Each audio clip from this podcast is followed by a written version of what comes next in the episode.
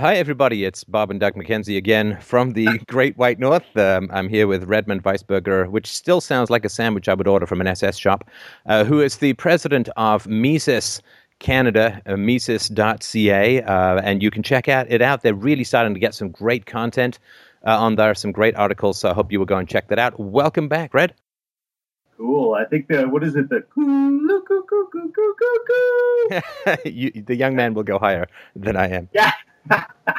so you said uh, you, you set up a couple of topics which I thought very interesting. Um, the first, which I think is worth digging into, is Keynesianism. Oh, there's a gripping topic with which to snag the audience right up front. But yeah. uh, I, I, think it's something really, really worth understanding. Um, I know a little bit about the history, but if you wanted to dive in, uh, let's, uh, you know, I, I, I sent the smell of um, economic gay blood in the water, and uh, uh, Daddy's getting hungry, so maybe we can rip this one a new one because I think it's particularly vile doctrine. I wonder if you can talk a bit about the history and the illusions that people have about it.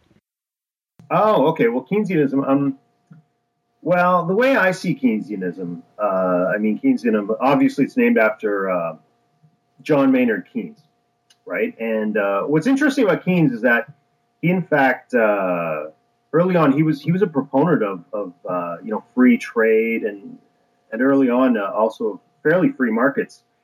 But uh, Murray Rothbard quoted him as saying that he was he, he actually called himself an immoralist, right? So he he specifically said he doesn't have any morals, and he was known for changing his mind on a regular basis, right?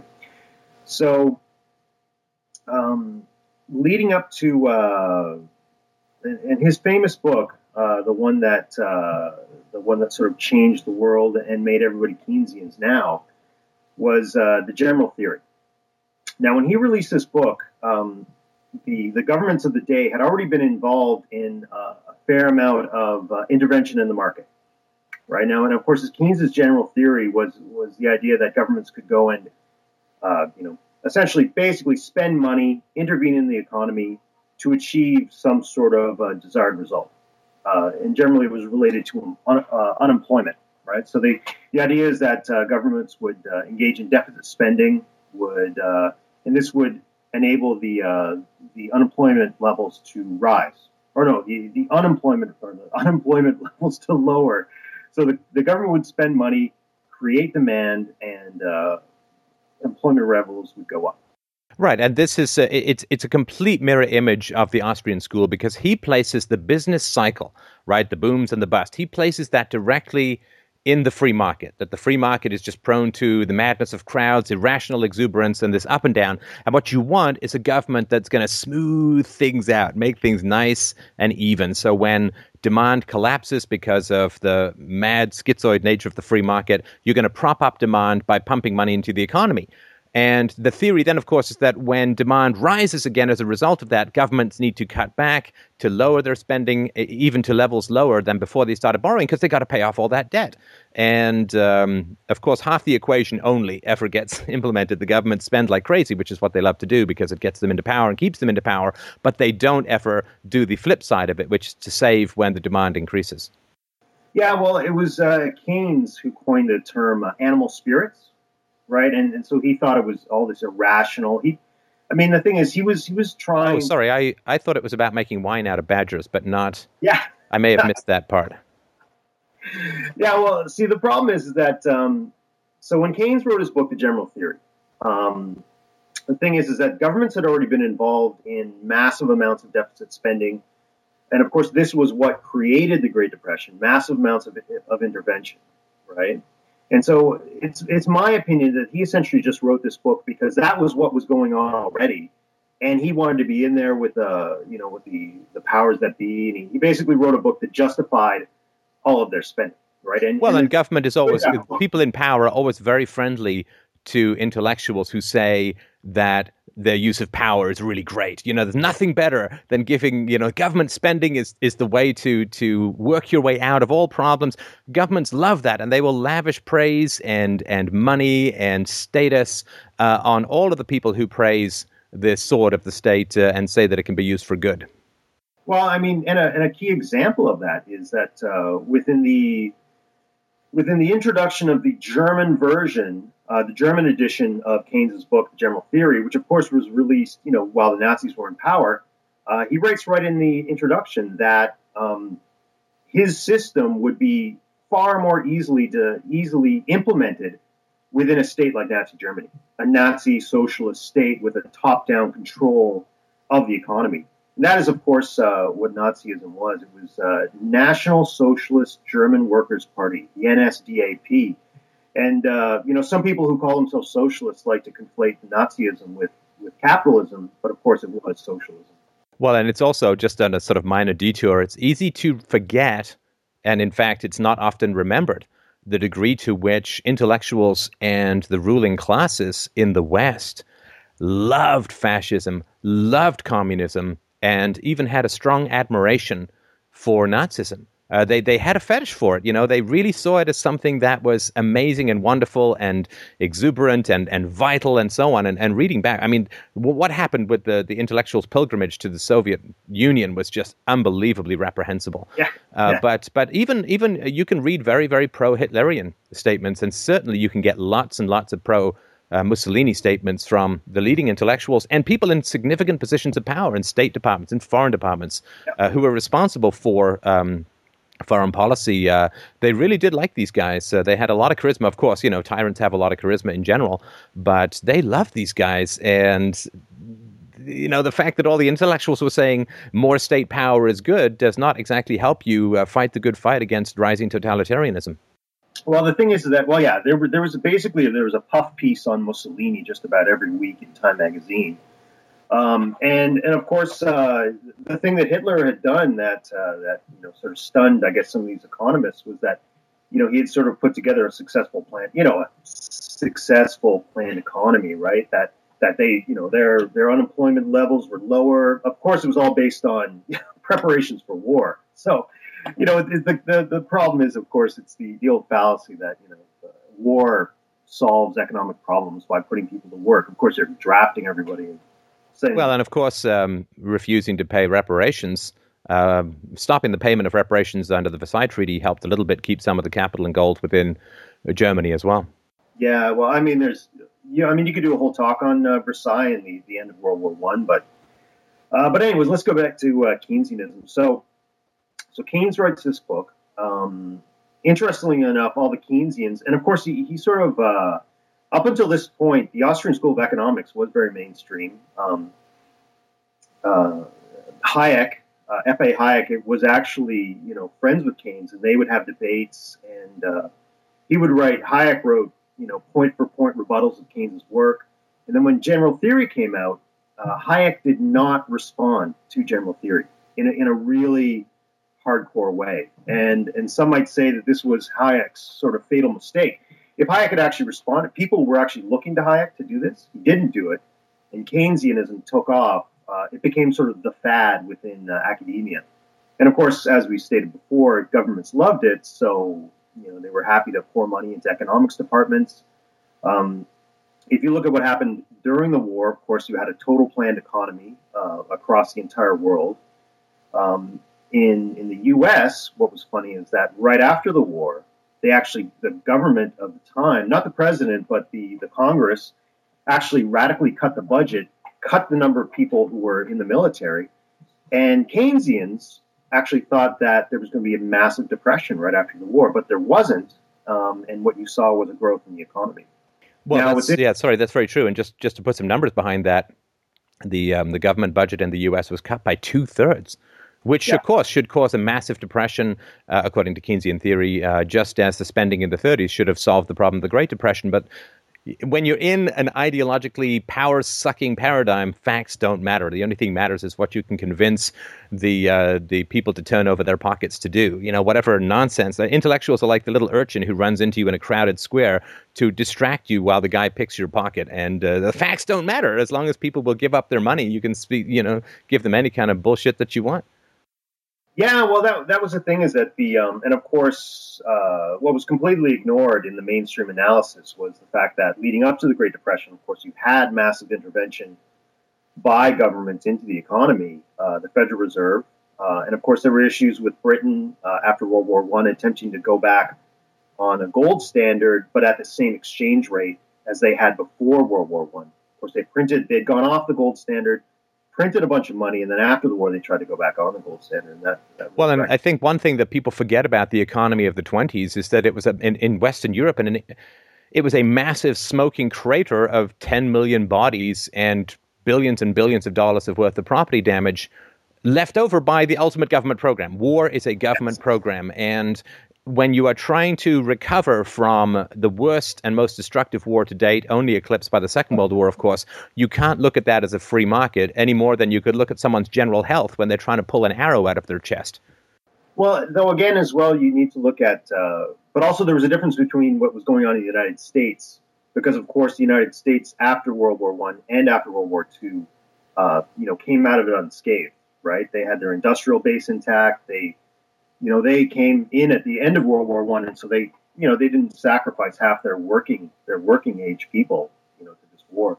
But um, going back to Keynesianism, so of course, um, at the end of World War II, you know, Keynes was involved in uh, the Bretton Woods Agreement. He actually, at that point, already wanted to create a, uh, a global fiat currency, um, but they weren't able to do it at that point. And oh, and actually, one one more point back to uh, Keynes's general theory. Um, Gary North points this out. Um, the the founder of the social credit movement, um, his name escapes me at the moment, um, wrote a book basically in the 19th century, and he created this idea that you could create. Uh, Gary North uh, called his book uh, "Salvation Through Inflation," right? And so it was mixed up with Christian theology the idea was you would provide uh, free or very very cheap credit to people to uh, to increase you know to increase uh, the, the, economic situation to improve it.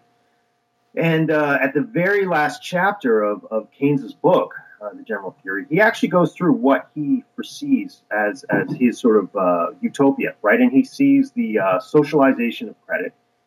He sees um, basically credit being made free right? He wants to have zero interest rates. Right? This is this is sort of the Keynesian world he envisions. Now, um, so going back to after, so you know, the '60s, the '50s, you know, continue. The '60s, we had a we had a large, we had interventions in the economy during the '60s, uh, especially in the U.S. You had uh, people declaring a new era, uh, right? And, and, of course, this was because of um, you know government printing money, stimulating the economy.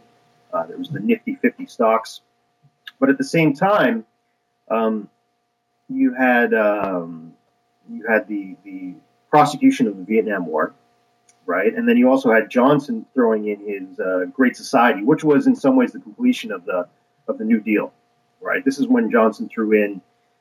Uh, I mean, Social Security had been put in during the New Deal, but then within Johnson, you've got Medicare, Medicaid, uh, the welfare state as we know it today was put in then.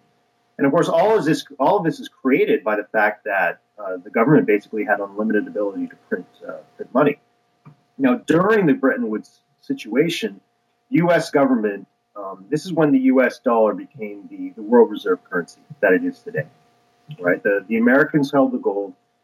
The U.S. dollar was held by central banks instead of uh, gold, and um, of course, as we hit 1971, um, the, the, U.S. government. Now, this is this is sort of leading up into Keynesianism because Keynesianism was still being used at this point, right? But the U.S. government had been printing so much money um, and spending so much money that governments around the world were starting to claim, and specifically France, uh, influenced by Charles de Gaulle, was influenced by an economist who's actually an Austrian, a man named Jacques Rueff.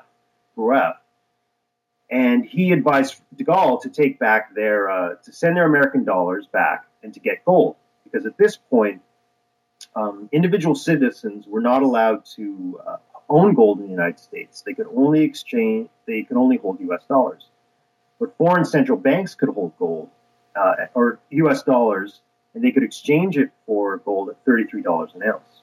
Now, um, they basically tried various things to uh, you know to keep that ratio going. Um, but of course, Nixon never wanted to cut any money. He never wanted to cut any of the budget. You know, uh, Johnson never wanted to cut any of the budget. So at that point in 1971, uh, Richard Nixon cut the window to gold.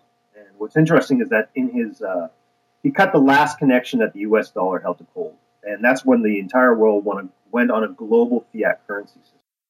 Well, and this, of course, was the beginning of the energy crisis because without a dollar backed by gold, the Middle East countries and the other countries who were exporting oil to the U.S. Uh, had to raise their prices to take into account the inflationary aspects of the U.S. fiat currency system.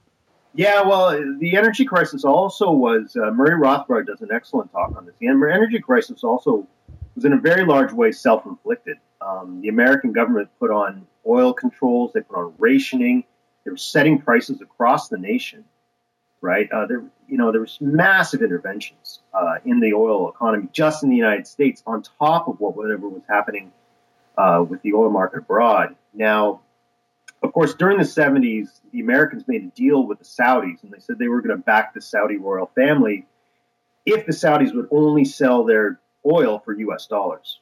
Now, that that the term petrodollars came out of that sort of agreement. And so this is this is another one of the reasons why we still use the dollar today, is because it became the only uh, currency that you were allowed to purchase oil with. Right? Well, and, and so, sorry, just to point out that uh, the U.S. spends hundreds of billions of dollars a year supplying arms to the Saudi family uh, yeah. And uh, and and so what this is, of course, is that the prices at the pump may stay a little bit lower for a time, but you're just adding to the debt the future generation. It's a hidden tax, right? Because you borrow or print money to pay for these weapons, uh, which you then give to this uh, sadistic and brutal regime over there. And so the the prices stay a little bit low, but that's a big hidden tax, a storm cloud gathering in the future. Well, yeah, and, and I mean certainly you could say that uh, you know the, the first Gulf War of 1991 was done at the behest of the Saudis. Um, and then right now, you know, with the with everything that's going on with Iran, um, oftentimes people will say, "Oh, well, it's the Israelis who want Iran bombed." Well, sure, sure, the Israelis want Iran bombed, but the Saudis also want Iran bombed, and you can they actually basically come out and said it. It's within it's, it's within cables that have been released. The Saudis are no friend of Iran because there's a large uh, Shiite population of Muslims, or sh- a large population of Shiite Muslims within the oil-rich regions of Iran, of, of Saudi Arabia, and of course the, the ruling class of uh, of Saudi Arabia is, is, Sunni Muslim, right? But I mean that's a, that's another talk. But going back to um, going back to uh, Keynesianism, so Keynesianism uh, was being practiced up until 1971, right? But then within ni- the 1970s, okay, you had stagflation, right? And this was supposed to be impossible within the Keynesian framework. And, and it is it is important to note that Keynesianism or John Maynard Keynes essentially created the, the field of macroeconomics as we use it today, as we know it today. Uh, he created the idea of using complicated, um, you know, mathematical mathematical functions to attempt to describe the macroeconomy. And essentially, what he did was you had microeconomics, and of course, the Austrian School of Economics is built from the ground up right? So it's all based on the individual and it goes up from there. Um, and in terms of microeconomics, most uh, most economists will agree with, uh, sort of the microeconomic features.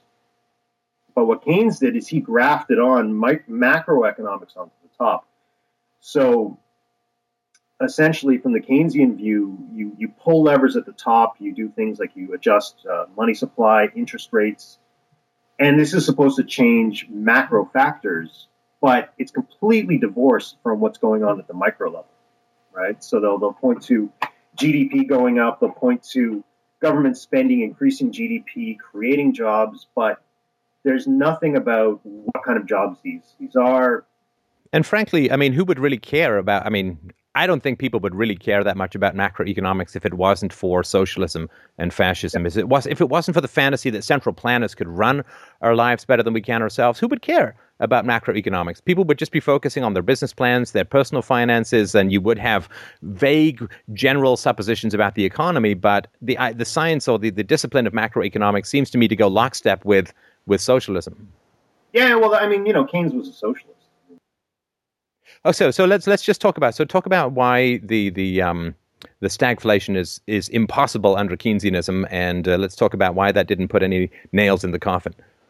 Well, it, it, actually it actually did for a time. It did put nails in the coffin. Um, well, the whole point with it was um, within within the Keynesianism and, and stagflation is that you would uh, the government would increase spending and uh, prices might go up, but you would also have an increase in employment, right? Unemployment would go down, right? But then also um, what you would do is you you of course do the reverse, right? If the, if the economy got too overheated, you would withdraw spending from the economy, and prices would go down, but you might have slightly higher unemployment. Now, what happened during the 1971 or during the, during the 1970s in stagflation is you had uh, money being spent, unemployment rising, and price ri- prices rising all at the same time. And Keynesians didn't they didn't think this could happen. So essentially, the 1970s uh, destroyed Keynesianism for a time, right? So uh, what you know you could say was dead from the neck up. And there was, of course, uh, after uh, Hayek won the Nobel Prize, was it 74, I think? There was a, yeah. a, resurgence of interest in the Austrian school because the Austrian school could explain some very salient points about the boom bust cycle. So, for instance, why does well, it start in capital goods and then only move to consumer goods and so on? So, there was a resurgence in Austrian economics, but that really didn't seem to last very long. Well, okay. The resurgence started in Austrianism, but re- who really took over after the Keynesianism, after the Keynesians, was the monetarists, right? And this was uh, uh, Milton Friedman. And the monetarists, those are the guys who sort of uh, came next in terms of managing the macroeconomy. Now, of course, um, Friedman's very good on, uh, he was very good on libertarianism and, and, freedom. You know, he had his book Free to Choose. Uh, he was uh, a main, one of the main guys who was fighting against the draft in the United States. And he actually thought that that, that was one of his great things was that he contributed to getting rid of the draft. But the problem with the monetarists is, of course, they are, um, they're positivists, right? So they still believe, uh, they believe that a, a central bank should exist um, they believed uh, that the way to solve the problem of, uh, of, pure fiat currencies and the way that they re- relate to each other was have uh, freely fro- no no uh, pegged exchange rates, freely floating um, uh, exchange rates and whatnot. And of course, the problem that he saw in the Great Depression, that Milton Friedman saw, um, was that uh, the Federal Reserve did not print enough money. See, he, he thought that there was too much of deflation of the money supply during the, uh, the late 1920s, and he thought the Fed should have actually printed more. Now, of course, you can see the problems with that. Um, and the monetarists did last for a while. Um, and I'm sorry, I just wanted to point out the uh, elemental contradiction in monetarist theory is they say, let's have a government enforced monopoly within a geographical region, but then free trade between, free trade and competition between geographical regions. Yeah which is why is there a magic line where reality changes around a particular geographical region? Well, we want a state granted monopoly of currency within America and Canada. There's its own state granted monopoly. But between the two currencies, we want free floating exchanges and competition and so on. Well, if there's going to be competition and free trade, why is there a difference between a country and within a country? That's something that's never made any sense to me because I think it doesn't make any sense. Well, the way that uh, Joe Salerno talks about it, he said that we entered a period of dirty floating, right? So theoretically, you know, everybody was just supposed to, um, you know, they would keep their monetary base stable and whatnot, and, and trade would happen. But what, would happen is to increase exports, com- countries would uh, devalue their currency, right? They would print massive amounts of currency. Um, and of course, we also have the problem uh, during during the years since the uh, since 1971 is that the U.S. dollar has remained the world reserve currency um, they've also been the largest. Uh, they've also now become the largest importer, and every time that the U.S. government inflates, um, the money goes overseas, gets held, eventually ends up in central banks of foreign countries. And if it doesn't come back to the United States, uh, what they do is they use that as an asset on their balance sheet to uh, increase the amount of their own currency. So, you know, U.S. inflation of the money supply leads to uh, eventually leads to global inflation of the money supply, right? So all the other nations, in part, what they, they do it so that they uh, you know so that their that their exchange rate doesn't um, change, right? They want to keep the balance of trade, right? So when the U.S. government in, increases its money supply, the Canadian government will then also increase its money supply, so that our currency does not appreciate against the U.S. dollar, so that we can maintain our, our uh, balance of trade. It also means, of course, it tends to be a self reinforcing cycle because as banks and other institutions are holding US dollars, they're all heavily invested, literally, in maintaining the value of the US dollar when a more skeptical approach might cause it to collapse, certainly given the numbers, uh, I think, of 1 well, yeah, I mean, that's, I mean, and that's why right now um, Canada has almost no gold, We have you know three tons. We used gold. to. we used Yeah, to. we had, we had 100 tons of gold or so. We had, or maybe even a thousand. I don't know. I, I got to look the number up, but, uh, but yeah, we had a, used to have a ton of gold, and we actually only sold our gold off, gold off uh, quite recently. Um, within Sure. the last few years, we sold it all off. Um, I don't know. I don't particularly know why, but you know, a large, uh, you know, basically what's backing the, the Canadian dollar is U.S. dollars, um, and a lot of countries are, are doing the same thing.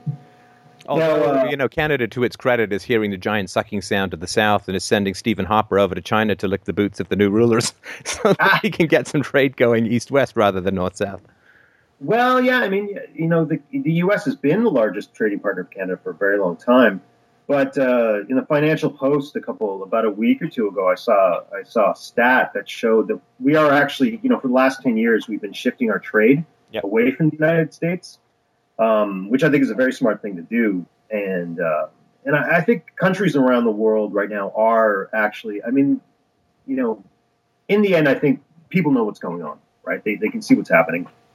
It's So- interesting. Sorry, let's let's just talk about a few of the examples of ways in which Keynesianism doesn't work. So, of course, one of the Yeah. greatest uh, experiments in stimulus spending was Japan over the past 20 years. When their real estate crashed in 1990, they then spent trillions of yen. I don't even know what the number is of yen because yen is such such a paper currency anyway. And now Yeah. they have a, a debt to GDP that's over 220%. Their economy remains mired in the doldrums. Like all late stage fiat currency collapse environments, their birth rates are collapsing. I mean, it's just a complete mess. And this, of course, should not have occurred, according to Keynesian theory. And you can think of many, many other countries where spending has led to permanent recession slash depression. I think personally we're facing the same issue because we got massive stimulus spending in the US, slightly smaller amount in Canada per capita, except I guess Ontario is fairly big. But this is not pulling things out of the recession. It's the guy, um, Stinson, I think it was, in the America, who said, you know, after 10 years of stimulus spending, we've spent money on everything thing we can think of. We still have massive unemployment. We still have really low trade, but we also have a massive debt to boot. Those are the long term consequences that Keynes derided by his famous remark. Well, in the long run, people say, well, what happens in the long run with all this stimulus spending when you come out and there's this massive debt and then governments have to contract their spending to pay off the debt? Don't you just end up in an even worse cycle? He says, in the long run, we're all dead. Uh, which is a, a brilliant but ultimately incredibly nihilistic response to a legitimate criticism. But uh, there's lots of examples of how Keynesianism achieves the opposite of its stated goals, which is why you know it's a government program. Yeah, well, uh, I mean, the very first, uh, the very first Keynesian experiment that didn't work was the Great Depression, right? I mean, um, you had an interventionist government uh, under Herbert Hoover, um, and, and honestly, uh, it was funny because FDR FDR ran as a, as somebody who was going to balance the budget. He didn't balance the budget, um, and and within their writings, the people within the FDR administration said everything that we're doing we took from Hoover. He started it, and we just continued it, right? So, and then what you had was a classic Keynesianism, um, you know, putting price controls, uh, controlling the market, uh, massive spending on infrastructure pro- projects, and all that sort of thing. Not once did the unemployment rate fall below ten percent, uh, you know, within uh, within the United States at that time. And of course, uh, you know, and and then you know the you you could look at the last 40 years uh, since going off gold uh, you know as essentially an extended experiment in keynesianism right essentially we, we've been lear- living now in this world of, of pure global global fiat currency and as you can see from what the fed is doing we're now approaching that point that keynes wanted right we're approaching a point of zero interest rates forever right the the um, you know, the uh, since 2008, uh, and essentially 2008 is when Keynesianism sort of got uh, reinvigorated, or the zombie came back to life, right? Because they didn't necessarily believe in Keynesianism, uh, you know, leading up to that point. But after the crash, none of the mainstream economists knew what to do. The monetarists didn't know what to do. Nobody wanted knew what to do. So this Well, sort well, well, well, I think they knew what to do. I think I, I would argue that they knew what to do, but Keynesianism, you know, this is standard public choice theory. Keynesianism is by far the path of least resistance. Printing Yes. money, handing it out, getting votes, as opposed to confronting public sector unions, uh, deregulating, which which pisses off everybody who's profiting from those regulations and restrictions, lowering taxes, cutting spending. All of that is, is going to get people kicked out of office because the you know the, the, general population is worse than economically illiterate. There are people who think they know what they're talking about, but quite the opposite is true. Uh, and um, yeah, it's one thing to say I don't know anything about nutrition. It's quite another thing to say you know shun your broccoli and eat your chocolate cake. That's the path to health. People are not only they're economically anti-literate, which means that confrontations with heavily invested um, uh, public and private uh, interests will get you kicked out of office, uh, you know, faster than I don't know. Inserts Clinton cigar joke somewhere here. And so I think that's the issue: is that they grab onto this stuff because printing money and bribing people is exactly what governments want to do. Everybody knew you had to cut taxes, you had to open trade, you had to get rid of regulations because that's what saved the economy after the Second World War was detonating all these regulations and government programs. But we do not have the politicians with the spine for that, and we do not have a population that's even close to accepting that. Sorry, end of rant. Just uh, no, no, no, that's fair. And well, I mean that's the thing, right? The um, in our constantly inflating economy, or you know, constant price rises. I mean, the thing is, for people who are young, um, you know, at the beginning of their career, well, I mean, right now we actually have a very large proportion of young people unemployed right now. But at the same time, if you're within the system while it's inflating, um, you can switch jobs, you can ride the wave of inflation, right? It's it's it's when you start detaching yourself from that, you know, constantly inflating system, um, you know, because there's a sort of money spigot that's flowing, flying around, and, and if you you know catch yourself and you go, bang, I'm going to get into real estate get out of real estate. Okay, what's what's the next thing that's going to you know be inflated by the government? What bubble is going to be popped up next? You can get in that bubble. You know, you know, like you know, it, it's the thing is like look at somebody who. Um, and, and it's funny too, is because Keynes actually said um, before he wrote the general theory, he said the surest way, he said inflation um, basically is, is the surest way to, to rob people, destroy their wealth, and not one person in a hundred will know what, what the effects or what the causes are. It's hilarious. Well, and inflation and other forms of financial jiggery create such an unstable system that there's great profit to be made in the general ignorance of the economic system, which is why you get this massive swelling of the financially parasitical classes. Why do you have so many people working in Wall Street? Because the government is shifting the tides with its big giant finger, and so everybody's catching the fish that spurred up, and nobody knows where the hell the next thing is coming from. At least very few people do, but those who do can make a fortune.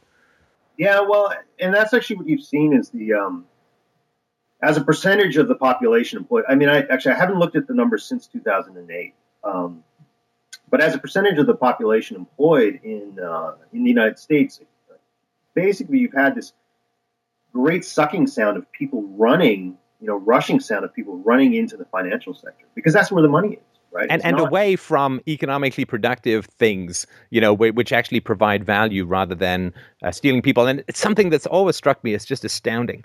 People say that the government should, you know, we, we've got to ban drugs, you see, because drugs, they may have short term, I mean, certainly do have short term positive consequences, but boy, in the long run, it's really mm. bad. But that is democracy. And debt is a drug. The, the statism, as we currently understand it, is the ultimate drug. At least when you take heroin, you're only messing with your own system and, and affecting the lives of those directly around you. When you mess with the currency, with the drug of inflation and fiat currency, you're messing up everybody's lives uh, in, in, around the world. You're maintaining poverty in the third world. You're collapsing people's potential for self actualization in the economic sphere in the here and now. Uh, the idea that government fights drugs when government is addicted to the most dangerous drug, which is currency inflation, has always seemed to me a, a particularly rancid joke. Yeah, well, it's impossible to. Um, I mean, it's impossible to plan for the future, right? When you when the government can just devalue the currency by half overnight, essentially, right? And if you want to look at a way that the you know that this actually does, you know, because they're saying that they're complaining that say capitalism impoverishes the middle class. Well, but it, number one, we don't have capitalism. Number two, it's government control of the money supply and the interest rate that, uh, that impoverishes the middle class, right? So you've got a situation now, let's say I, uh, I buy a house at uh, you know 2.75 percent interest, five hundred thousand dollar house. I put 20 percent down. Let's say I even put 20 percent down. I have a four hundred thousand dollar mortgage. You know, and uh, so a certain, let's say, 10 percent of my of my income is going into to pay for my uh, my housing costs, or let's say 20 percent of my income is going to pay for my housing costs. Um, five years down the line, government jacks interest rates. They're now at uh, you know, eight percent you know, because the government has, has, spent so much and screwed it up so much. I mean, you look at the 1980s, Volcker jacked the rate up to 18%. Yeah. Right? If yeah. you're in a situation, let's say I've got that $400,000 mortgage that I got at 2.75%, five years down the line, the interest rate is 8%. Now that 20% of my income that was going to, to pay for my housing and, and the, actually, and also look at the fact that, you know, let's say that the house was was being taxed at two hundred thousand dollars. Now the house is being taxed at a five hundred thousand dollar price. Right? I mean, number one, your your your cat your uh, your property tax rates are going to go up. Now, let so let's say your, your interest rate gets reset at eight percent. All of a sudden, forty percent of your income could go be going directly into your housing. Well, now, and because of the interest in, in, in interest increase in interest rates, the value of your house has to decline relative to those payments. Yeah. So yeah. So no, number one, you're going to be underwater. Number two, you're you know more of your money is going to be going to the banks. Um, and you wonder, of course, those banks will be showing record profits, but it's at the expense of the middle class. Right? Well, and the people who talk about the free market harming the middle class, you know, there's this bizarre belief that people have, Redmond, about how like like the economy only started in 1800. You know, you can't compare the economy. How big was the middle class in the Middle Ages, for heaven's sakes? There was no capitalism. There was no middle class. You had, you know, tiny parasitical uh, priests and and and uh, the landlord aristocrats, and then you had a massive serf population. Almost nobody in between. And yeah. the middle class grew out of the industrial revolution, and that's where capitalism started. And well, yeah, I mean, it was the it was the application of uh, what you know what they called uh, the Manchester system within uh, within the UK you know, was also termed laissez-faire, right? Um, and yeah, and that, and that's when you had the that's when you had the middle class start to grow. But what we're happening, what's happening now, what happens under socialism, particularly, is again you have this system where you have a few elite at the peak, right? You'll have the, the few rulers, and within our system, within our system, with the United States, you have it. Sure, they get elected every once in a while, right? Every four years, um, the people at the top change you know, not. But then, the, but then you start to have the bureaucratic class, which appears under it, and of course, the bureaucratic class never changes, right? Um, no matter which com- no, no matter which uh, politicians are are in are in uh, power, the bureaucratic class, you know, is this sort of set, fixed. And what I find hilarious about uh, about uh, civil servant pensions in Canada is they're indexed to inflation, right? And of course the government is creating the inflation. that well, that but see what that does is it, it creates an entire voting bloc that doesn't care about inflation. And so okay. that allows the government to inflate without people on these pensions getting upset. And of course, it comes, and let's talk, let's sort of finish up with this, because it comes at the expense of the private sector pensions. So that's implicit. Whenever you drive up inflation, you are transferring wealth from private sector pensions to public sector pensions because you have to get the money to pay for the increases uh, somewhere. And so there's a net loss to the private, net gain to the public. But it's becoming even more explicit now when you have uh, politicians actually implementing direct taxes on private sector pensions in order to fund I mean, general spending, but I think it's with an eye to the the deficiencies in the public sector pensions. And we talked a little bit about, we emailed a bit about that. So you yeah, talk well, about that. Yeah, well, what what actually happened in Hungary, um, just at the end of uh, 2010, beginning of 2011, uh, the Hungarian government uh, nationalized uh, the par- private pensions, right? And and this is the danger um, of holding your money of course, uh, governments around the world have been incentivizing people to put uh, to shelter um, their their retirement savings within a government program, right? Because it's supposedly it's tax free. In Canada, we have RRSPs. In the U.S., you have 401ks. Um, Ireland has also uh, nationalized uh, private pensions. France, which of course is supposed to be this you know, great first world country, is also looking at nationalizing uh, private pensions. That hasn't happened in Canada and it hasn't happened in the U.S. yet. But this is the problem. You know, if you if you pull your money out of those RSPs, out of those retirement savings programs, they're massively taxed. Right? It's just tacked on to whatever your. So let's say you make eighty thousand dollars a year, and you pull hundred thousand dollars out of your out of your income out of your RSPs because you want to get them away from the government, so they aren't nationalized and they aren't they aren't taxed. Um, you uh, or you get hit with you basically you're making one hundred eighty thousand dollars that year, and they just strip away almost half of it right there. Um, and of course, the other problem, the other thing about RSPs um, and with these these um, these government registered savings programs is that it, it encourages people to pour their money into the uh, into the investment sector.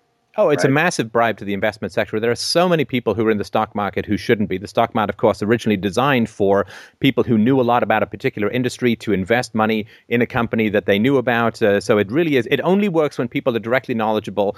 It doesn't work when you get masses of herded, enforced speculators going in there who have to put their money there for fear that the government's going to strip it from them by force otherwise. Yeah, well, well, that's it, right? That's the whole reason you're supposed to put it into RSPs so you don't get taxed. It comes off your taxable income. But again, like you said, once it's in there, and and the reason uh, why people are also herded into the, um, investment market is that because of government inflation, uh, there's a real negative interest rate, right? Um, and especially so yeah, you have to invest just to, even if you want to maintain value, you have to throw your money into the stock market. Otherwise, it's going to bleed away with your half a percentage point savings uh, payment, right? Yeah, well, and, and that's exactly it, right? If, if you're if you're making four percent interest, but the government is uh, inflating and create inflating the money supply and creating a, a real interest rate of ten percent, you're losing five percent on that cash balance every year. And so what happened was people put it into investments but it's a joke. Nobody. Sorry, I think you meant six percent. If you've got an uh, interest rate, well, you're getting paid for, and the government's inflating ten to. No, no, no, no, no. Well, no, no. What I what I meant is that the the, the cost of living. That's, what I meant is that if the government is inflating, yeah, if the government is inflating um, by you know enough that it's causing a ten percent real interest in cost in the cost right. real rise in the cost of living, but your cash balances are only earning you four percent interest yeah. Right? Losing money every year.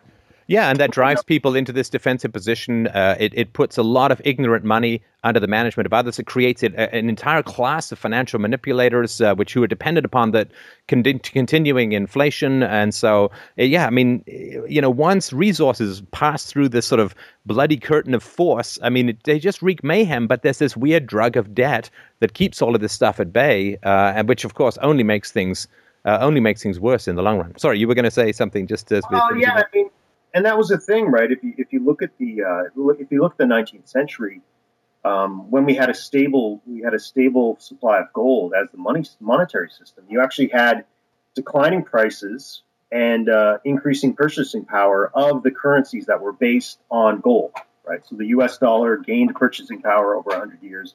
British pound gained purchasing power over 100 years and of course now since the creation of the Federal Reserve, and and this was the way of that people saved money. That is the way they held their own wealth in things like gold and silver. Um, and it's funny, uh, of course, that in 1933 is what FDR made illegal, right? He actually he put forward a, a resolution. It was an executive order that seized all of the privately held gold in America, right? Because that's exactly what he wanted to do. He wanted to, to strip away the ability of people to save money and that they would then be um, forced to rely on the government, right? So he could inflate as much money and buy as much as he wanted. And what's hilarious too is that uh, just last weekend, um, and we've got a piece coming out on it uh, either today or tomorrow. 60 Minutes had a had a reporter going over to uh, India, and you know they were wondering at the at the average Indian's sort of uh, obs- they called it an obsession with gold right there. The Indians love to hold gold. India is one of the largest buyers of private, you know, privately held gold, and of course they they actually know what gold is. It's a it's a store of value. It, it holds its value while your government is um, is sort of you know depressing or uh, destroying the value of its currency because that's what's happening in India right now.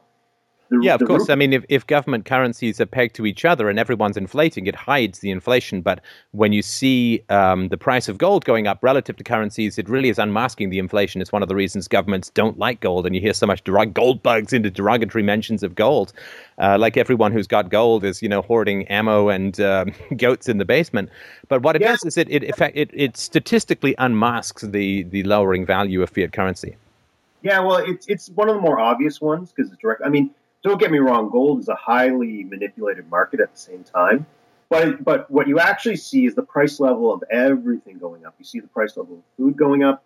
Yeah, I mean, you see it also in commodities, um, you know, copper, platinum. You see it, not so much platinum right now, but you see it in, in, in a lot of different commodities. The general price level is rising, which really just means the, the value of your dollar, of the currency of your choice, is going down And what gold is, what silver is, it's a hedge against that currency devaluation. So really, Indians aren't obsessed with gold. It's uh, we in the West who are obsessed with paper, right? well, I wouldn't say that we're obsessed with it. I think that um, we are forced to use it, and and alternatives are illegal. Alternative currencies are illegal, and we saw what happened to the Liberty, Liberty dollar in the U.S. Uh, if you try and compete with the central source of a democratic government's power, which is the fiat currency, I mean, they will lock you up and throw away the key. So I'm actually obsessed. You know, we're just we're forced to use it. We're backed into a corner, and like most people who are forced, we pretend that we've decided to, and you know that's our way of retaining a shred of illusory dignity in the face of being cornered with guns. Yeah, well, it's. I mean, uh, I mean, of course, the internet. The internet is actually, you know, internet to me, it's amazing. The internet and smartphones are now. Well, number one, it's it's enabling people to, you know, if you can imagine the people who are learning about this stuff around the world, it's never taught to them right, right. now, which is a great thing. Um, you've got a situation now. Something you've got Bitcoin coming up. You've got PayPal. I mean, PayPal could basically be seen as an alternative currency, right? Uh, you've got Peter Schiff created his Euro Pacific Bank uh, where you can put money into this bank, purchase gold with the you can you can exchange that money for gold, and then at a later date you push it back into cash. So he's making you know there there are all these different systems that are coming up for people to be able to uh, dodge around and, and retain their value.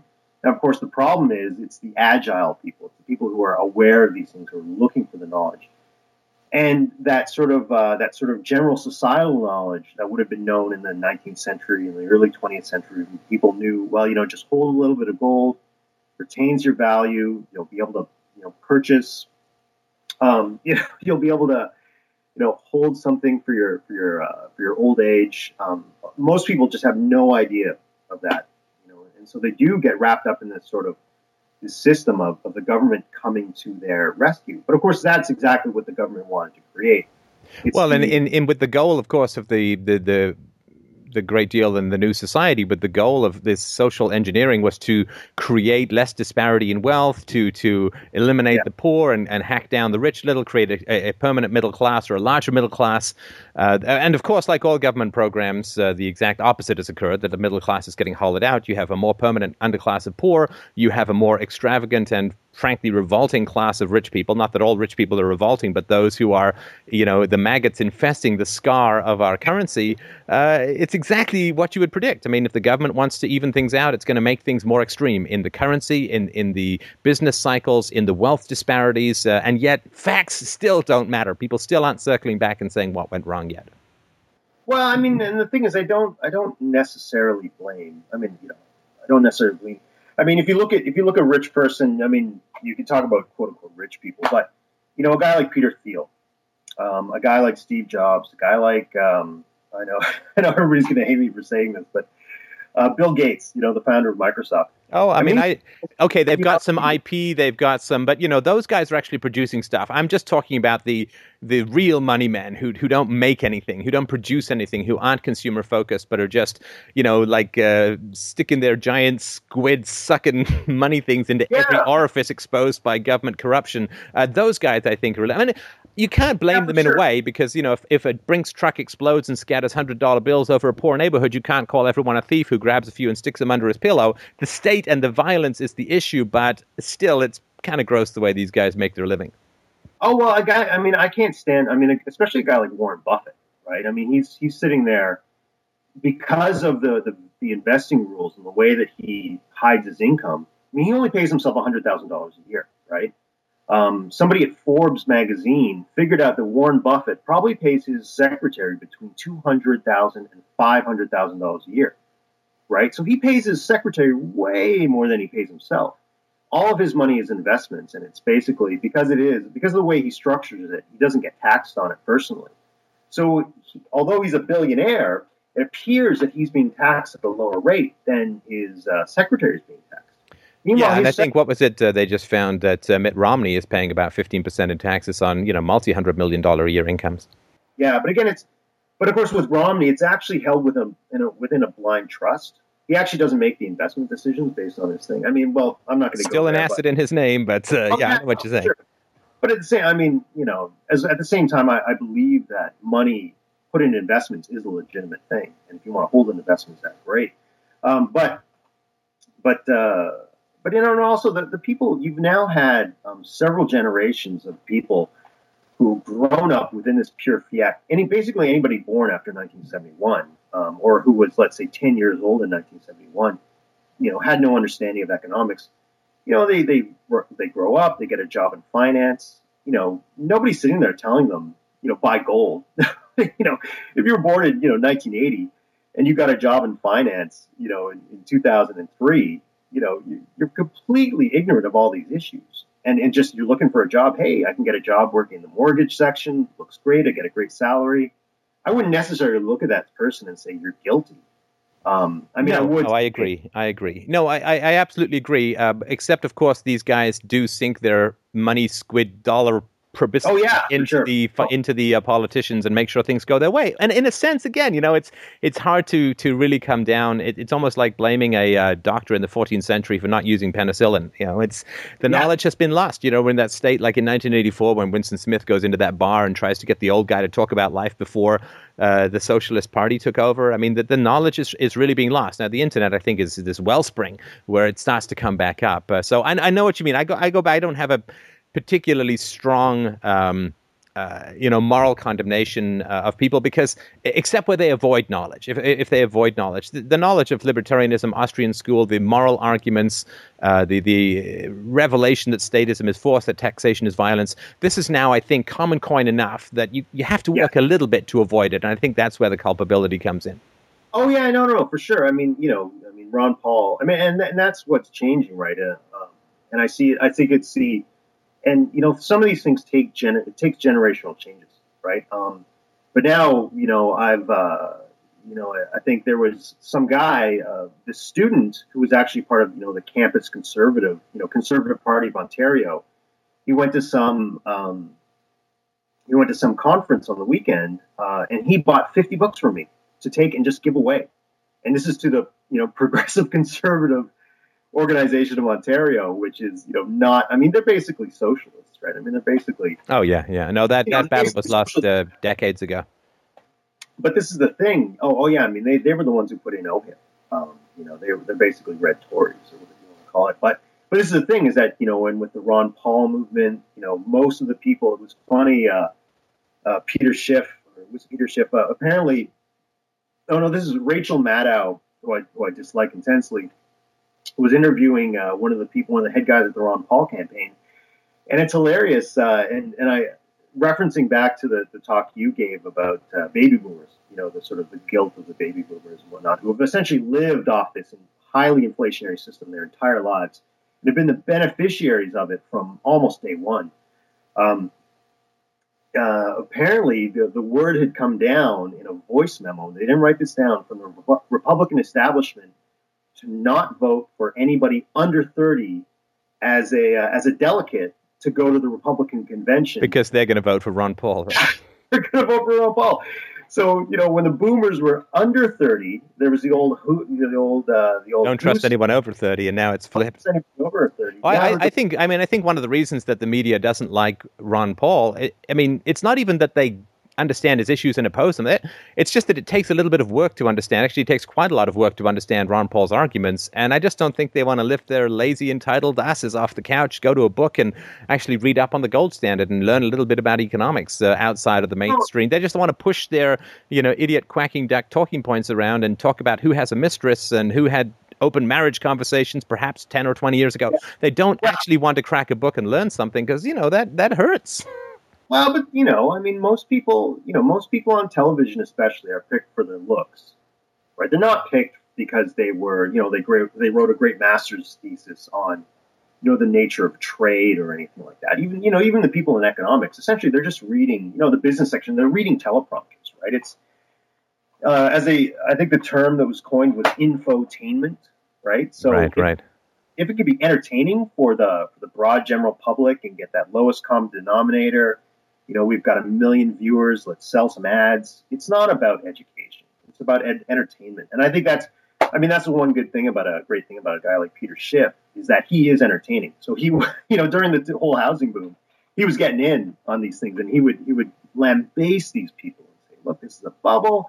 It's going to be bursting." He was funny and entertaining, and so you know that's sort of why he got uh, you know got it. So you know. So what you're saying is ne- next time we talk, we're going to have clown noses. That's I think oh, where we sure. should uh, be going. I think that's where we're getting. I got a rainbow wig which I can pop on, all that kind of good stuff. In fact, I'm I'm going to replace myself with a just a picture of Brad Pitt.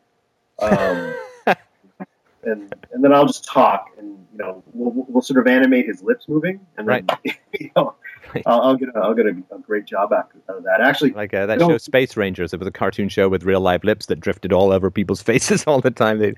Uh, well, on that on that note, actually, we're uh, I've been talking to a bunch of people within sort of the, the broader libertarian uh, anarcho-capitalist community about putting together some type of um, some type of either online network or something like that. Oh yeah, we need that for sure. I mean, um, now the judge, the, the, the laser of uh, corporate indifference has uh, hit Judge Napolitano on the forehead, uh, and what a small forehead it is. So that's quite an aiming job. That's just empty. But um, yeah, we definitely need that because uh, we, I don't think we can turn things around before they change, but at least we can hammer the points and be accepted as right after uh, some some transition occurs. And I think that would be a, a good uh, a good trail to leave for people to follow.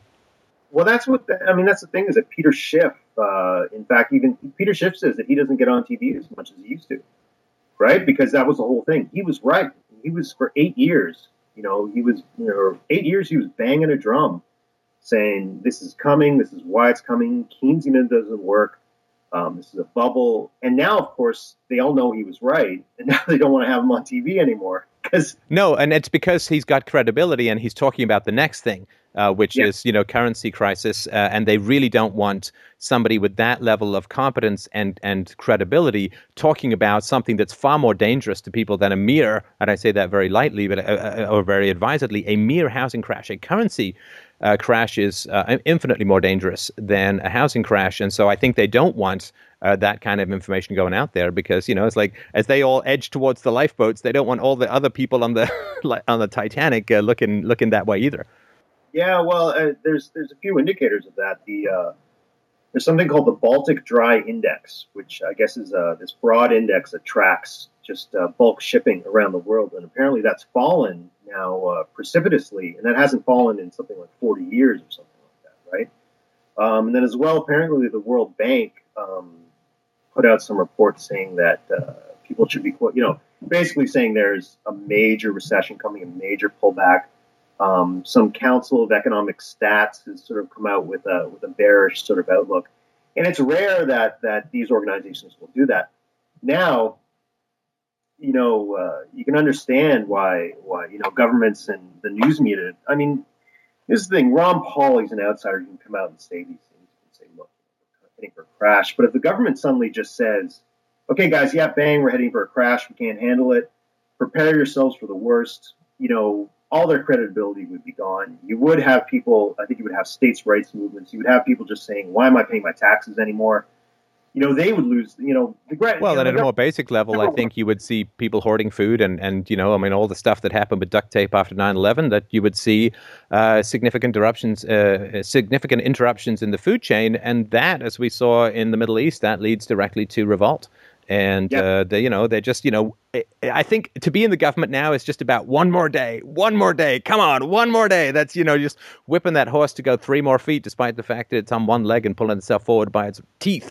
Uh, but I think it's just one more day for these guys, and uh, they, you know, they all have investments. They're all trying to get their money uh, into something more secure, and they don't want to crash. Uh, you know, it's just one more day. I think that's like every addict. It's just I don't think about the long term. I don't, you know, I'm, I lie about everything. It's just one more day. I got to get my fix. Well, yeah, I mean, you can you can see also the rise of the of the police state within the United States, particularly yeah. um, over the last eight years. Um, and you can almost say, I mean, if these guys, if if, if some of these guys, and, and actually there was, because um, I'm working uh, now with a guy named Jeff Berwick who does uh, the Dollar Vigilante. Sort of, it's an investment newsletter. Um, and uh, I saw uh, he, he pointed me to this video of this conference a little while ago, and um, apparently this guy had been speaking. Now, it, you know, it was unattributed, right? But apparently this guy had been speaking to somebody in the Obama White House. He said, "Now, look, what are you going to do to, uh, you know, how are you going to address uh, U.S. manufacturing when, you know, our relative, uh, you know, our our wages are so high relative to the rest of the world, and and to some extent that's what Europe and and the United States and or the, the entire G8 has done. We've priced ourselves out of the global manufacturing market with all these, you know, wage and price controls, high, highly unionized, uh, highly, and of course not not just unionized, but government enforced unionization. Yeah. Um, and apparently, the guy in the Obama Obama White House said, "We're going to destroy the dollar." Right. And this is the thing: if you you know, if the United States destroys the dollar, they become the new China. Right. They become this this country with this massive population. All of a sudden, they're competitive again in terms of manufacturing and all these sorts of things. And it's just something that people. I mean, we you know, whatever is coming down the line, we're going to get through it. Of course. Right? And we'll get you know, through it, I think, more easily than any other time in history because well, we do yeah. have such accumulated wealth. It's not like all the buildings and, and houses, they don't all vanish the moment the currency has a problem. And it's not, um, you know, again, I don't think it's going to be a disaster, uh, but I think that we really need to work hard for people to understand that it's force that hasn't worked, not voluntarism. It's government that hasn't worked as it never does, not the free market. I think that's the real challenge.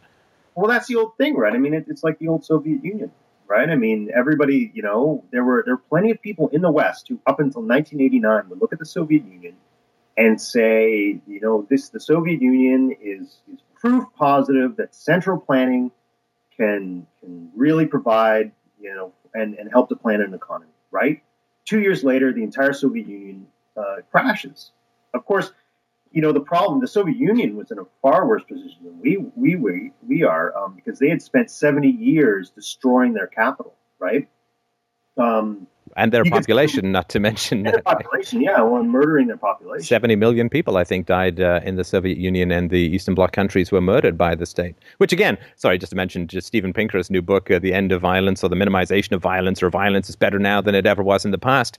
He just he yep. excludes 250 million ki- people killed by their own governments. He excludes non-combatants, which was, of course, the central focus of war after the First World War. Uh, so, yeah, if you exclude a whole bunch of people getting killed, I guess violence looks better. Anyway, just wanted to mention that. Yeah, well, there's a there's a good website called uh, it's called Democide. If, I don't know if you've been to. Oh yeah, no. I've been to that. Yeah.